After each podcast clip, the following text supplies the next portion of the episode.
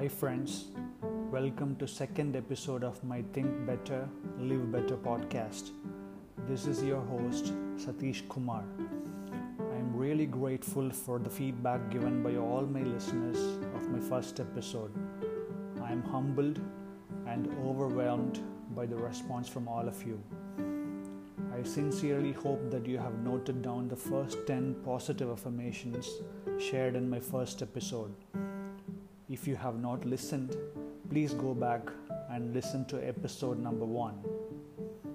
I suggest that you can either create a wish tree or a string or a paper board or a positive affirmation jar in your home.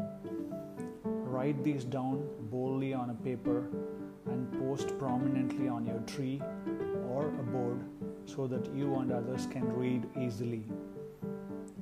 Internalize these affirmations and see them materializing in your life sooner than later. Here are the next 10 positive affirmations. Number 11 In every victory, loss, heartache, and joyous moment, I have been the same person that I am today. Number 12. Today, I am the best version of me. Tomorrow, I will be better still. Number 13. There is greatness inside me because I am a part of something much greater than myself. Number 14. I accept my flaws with the resolve to get over them.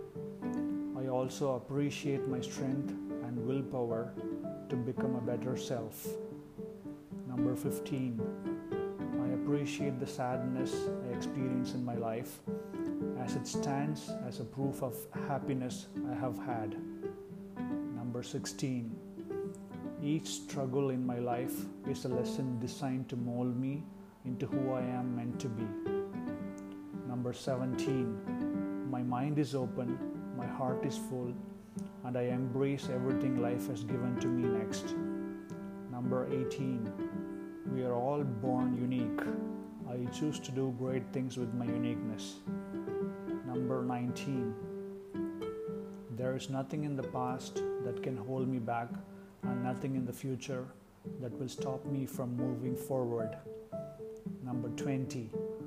I always have something to offer to others because I am sufficiently provided for by the universe.